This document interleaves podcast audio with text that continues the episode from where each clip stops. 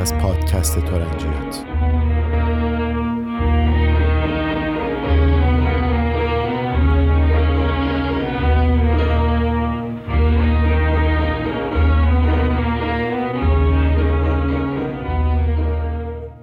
سلام.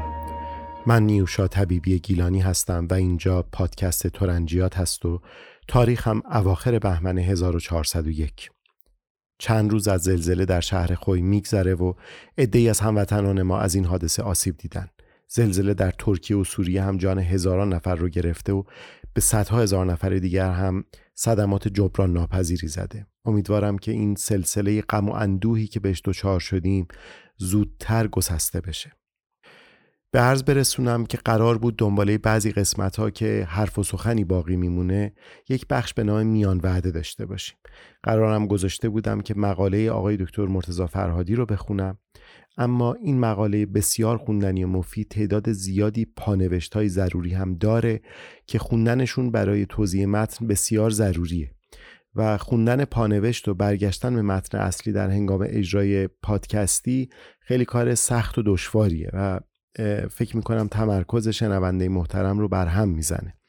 برای همین من فکر کردم که لینک اون مقاله رو در توضیحات پادکست توییتر و وبلاگ تورنجیات بگذارم تا اگه علاقه مند هستید اون رو مطالعه بفرمایید. اما در دنباله بحث قنات از دوست بسیار عزیز جناب آقای رسول سنوبری مدیر پایگاه جهانی قنات قصبه گناباد تقاضا کردم که درباره قنات و خصوصیات اون و همینطور شهر گناباد برای ما صحبت کنند. ایشون هم با لطف چند فایل ضبط کردند و فرستادند که برای من خیلی شنیدنی بود. به این صورت اولین قسمت میان وعده تورنجیات اختصاص به دنباله بحث قنات داره و البته باز هم خراسان.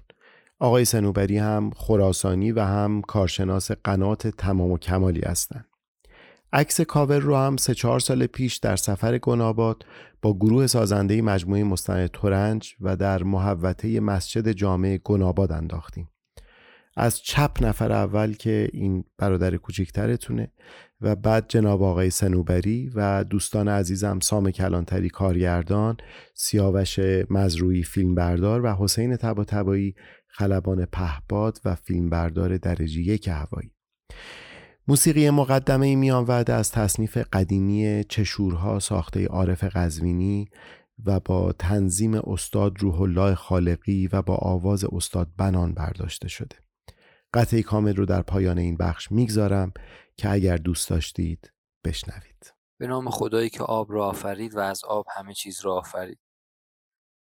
سلام عرض می کنم خدمت همه شنوندگان عزیز پادکست تورنجیات و اپیزود قنات و تشکر می کنم از آقای نیوشا طبیبی گیلانی هموطن عزیزمون که هر این جایی که هستند قلبشون برای این آب و خاک میتپه. و همینطور از همه شما عزیزانی که وقت می‌ذارید برای شنیدن این اپیزود خیلی متشکرم. زردشت میفرماید آب جاری کنید تا به بهشت بروید. سبزی بکارید تا به بهشت بروید.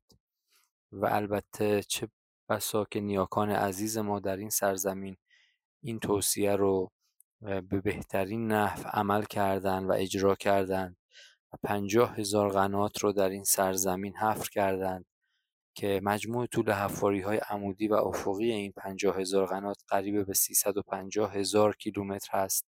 یعنی چیزی به اندازه فاصله کره زمین تا کره ماه. که این یه رکورد برای ما ایرانی ها هستش. و ارزم به حضورتون که این پنجاه هزار قناتی که در ایران هست بیشترین تعداد قنات که در یک سرزمین وجود داره در سرزمین ایران هست و واقعا میشه گفت که اگر این قنات ها نبودند ایرانی ها فقط در شمال البرز و در غرب زاگرس امکان زندگی رو داشتند. و با حفر این پنجاه هزار قنات در مرکز ایران شرق و جنوب ایران ما تونستیم فرهنگ معماری موسیقی هنر و خیلی از شاخه‌های زندگی رو توسعه بدیم و بنابراین به نظر من قنات اگر نبود امروز ما این همه معماری هنر و واقعا داشته های ارزنده ای رو که داریم شاید خیلی کمتر از اینی که هست به میراث می داشتیم و همینطور و این جایگاه بزرگی هست از قنات ها و واقعا فکر می‌کنم حفظ این آثار تاریخی و سازه های آبی ارزنده بر تک تک ما به هر نحو در هر تخصص و هر حوزه‌ای که فعال هستیم واقعا واجب هست. چرا که حفظ داشته ها باعث ایجاد ارزش ها میشه و قطعا اگر امروز این سازه های ارزشمند به ما رسیده با به این دلیل بوده که اجداد و نیاکان ما در سراسر ایران زمین این سازه ها رو حفظ، مرمت و نگهداری کردن و به ما تحویل دادن.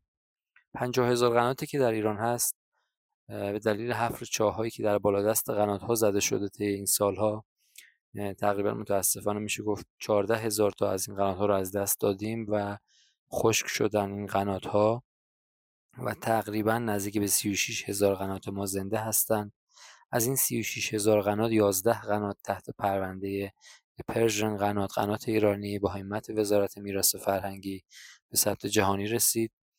تا انشالله شروعی باشه بر اهمیت و ارج نهادن بیشتر هموطنانمون بر تک تک این 36 هزار قناتی که همچنان زنده هستند و زندگی میبخشند حالا من از گناباد اجازه بدین که صحبت کنم. شهری در قلب کویر اما نه کویر. گناباد کویر نیست. گناباد نگین سرسبز کویر است به واسطه قناتهای جاریش در سفرنامه ناصر خسرو قبادیانی در بخش 79 پس از تبس به قنات قصبه گناباد اشاره شده است. در این سفر که ناصر خسرو از این منطقه عبور می‌کنه به قنات قصبه اشاره می‌کنه و میگه که این قنات رو کی خسرو فرمودن کردن. کندن و همینطور نام کنابود در سفرنامه خو ناصر خسرو و در شاهنامه فردوسی همونطور که استاد رجب علی لبا فرمودن دوازده بار نام برده شده به نام معنای شهری دارای قناتهای بسیار. چرا که ما در این شهر 720 تا قنات داریم که 590 تاش فعال هست 18 تاش عمیق و پرآب هست. و قنات قصبه هم به عنوان کهنترین و عمیقترین قنات این شهر و ایران معرف حضور هستش و امیدواریم که از همینجا از همه شما شنوندگان عزیز دعوت می‌کنم در سفری که به شرق ایران دارید از این قنات دیدن کنید و ببینید که اجداد و نیاکان ما در 25 قرن پیش چه همتی داشتن و چه سازه ای رو در این سرزمین حفر کردن. طول این قنات 33 کیلومتر هست. هفت شاخه داره. چهار شاخه فرعی و سه شاخه اصلی که شاخه دولاب کهنه دولاب نو و قصبه شاخه های آبدار این قنات هستند و چهار شاخه فرعی هم که خب عرض کردم خدمت شریفتون. با حفر قنات قصبه در سرزمین گناباد ما فرهنگ، کشاورزی، معماری و چه مشاهیر بزرگواری که گوشت نرویوندن از این آب و این خاک و محصولات کشاورزی که این سازه ارزشمند به مردمان کویر گناباد هدیه داده و گناباد رو به عنوان یک نگین سبز بر روی انگشتری کویر در این منطقه توسعه داده. ما در گناباد مشاهیری به نام ملا مزفر گنابادی در و فرزندان ایشون که منجمانش دربار شاه عباس اول صفوی و بودند. خاج اختیار منشی گنابادی که خط تعلیق رو ابداع نمودن پروین گنابادی و بسیار مشاهیر به نامی که از این سرزمین تونستند سر بر بیاورند و در این آب و خاک بزرگ شدند و بر این کشور خدمت کردند.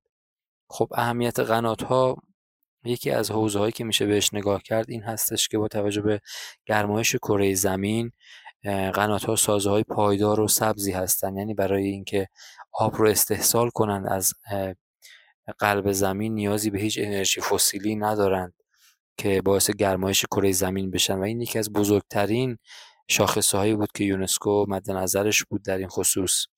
خب ببینید چقدر این سازه پایدار و سبز هست.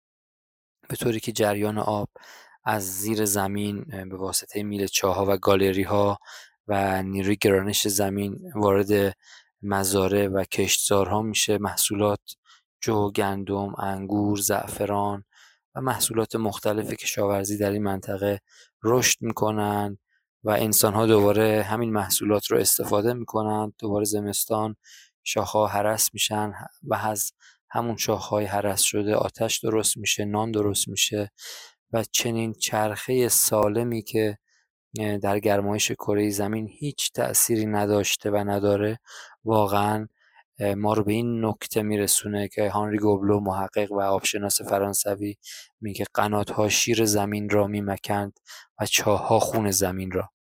و اهمیت این سازه های پایدار و سبز رو صد چندان می‌کنن.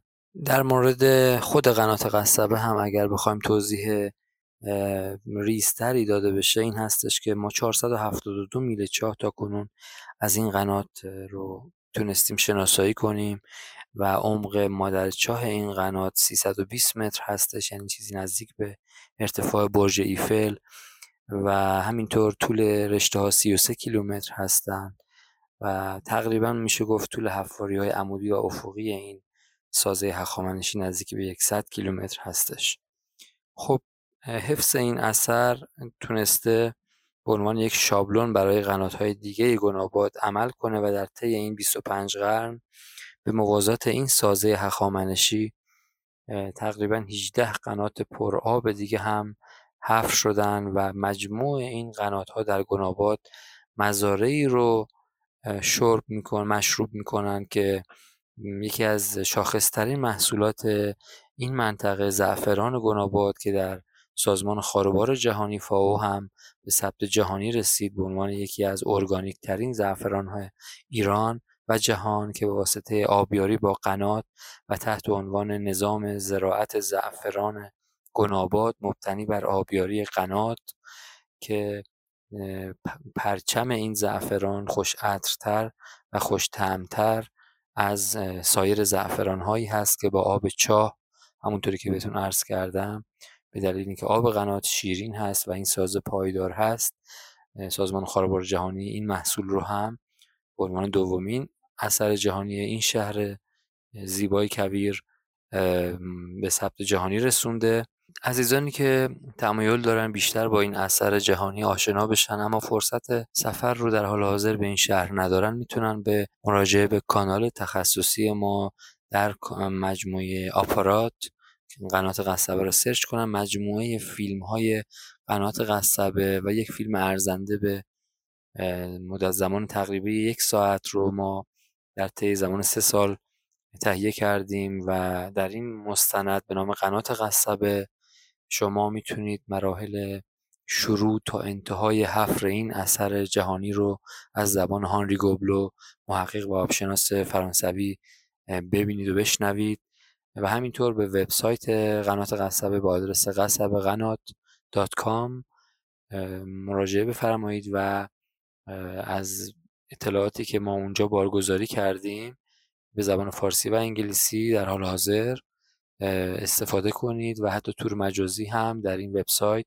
بارگذاری شده که می‌تونید نقاطی رو که شاخص های اصلی این قنات هستن رو در وبسایت قنات قصبه ملاحظه بفرمایید و همینجا از شما دعوت می‌کنم به شهر ما تشریف بیارید. گناباد در 270 کیلومتری جنوب مشهد قرار گرفته و شهری هستش که دارای محصولات کشاورزی که عرض کردم زعفران جزو سوقات های ارزنده ماست پسته و سماق. این سه محصول شاخص رو در شهرستان داریم و همینطور صنایع دستیمون مثل پارچه بافی، نمد مالی و همینطور سفال گناباد که پیشینه قریب به چهار هزار سال رو در این سرزمین داره. ببینید و در اقامتگاه های بومگردی خوب ما در این شهر. مهمان ما باشید. امیدوارم که خاطره خوبی رو در سفر به این شهر داشته باشید و ما میزبان خوبی برای شما عزیزان باشیم. همینجا از همه شما عزیزان تشکر می‌کنم که وقت ارزشمندتون رو در اختیار بنده گذاشتید. پاینده باشید. رسول سنوبری هستم. از شهرستان گناباد.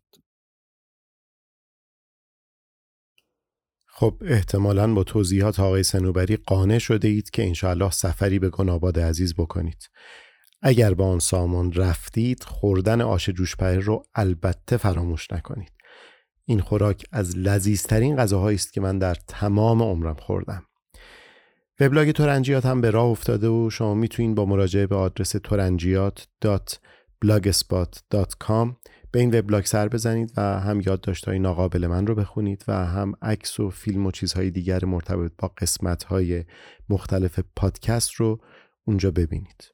اگه در توییتر و اینستاگرام و فیسبوک هم به تورنجیات سر بزنید ما رو خوشحال خواهید کرد و در هر کدوم از این حساب های شبکه های اجتماعی تورنجیات هم البته با چیزهای متفاوتی روبرو خواهید شد متفاوت از جهت اینکه محتوای اینها با هم دیگه خورده فرق می‌کنه مثل همیشه خواهش می‌کنم اگر این پادکست رو میپسندید و قابل شنیدن می‌دونید اون رو به دوستان دیگه هم معرفی کنید. بخش بعدی تورنجیات به زعفران اختصاص داره و ما در حال پژوهش و نگارش متن اون هستیم و انشاءالله به زودی خدمت شما خواهیم بود. تا دیدار بعد خداوند نگهدار شما و ایران باشد.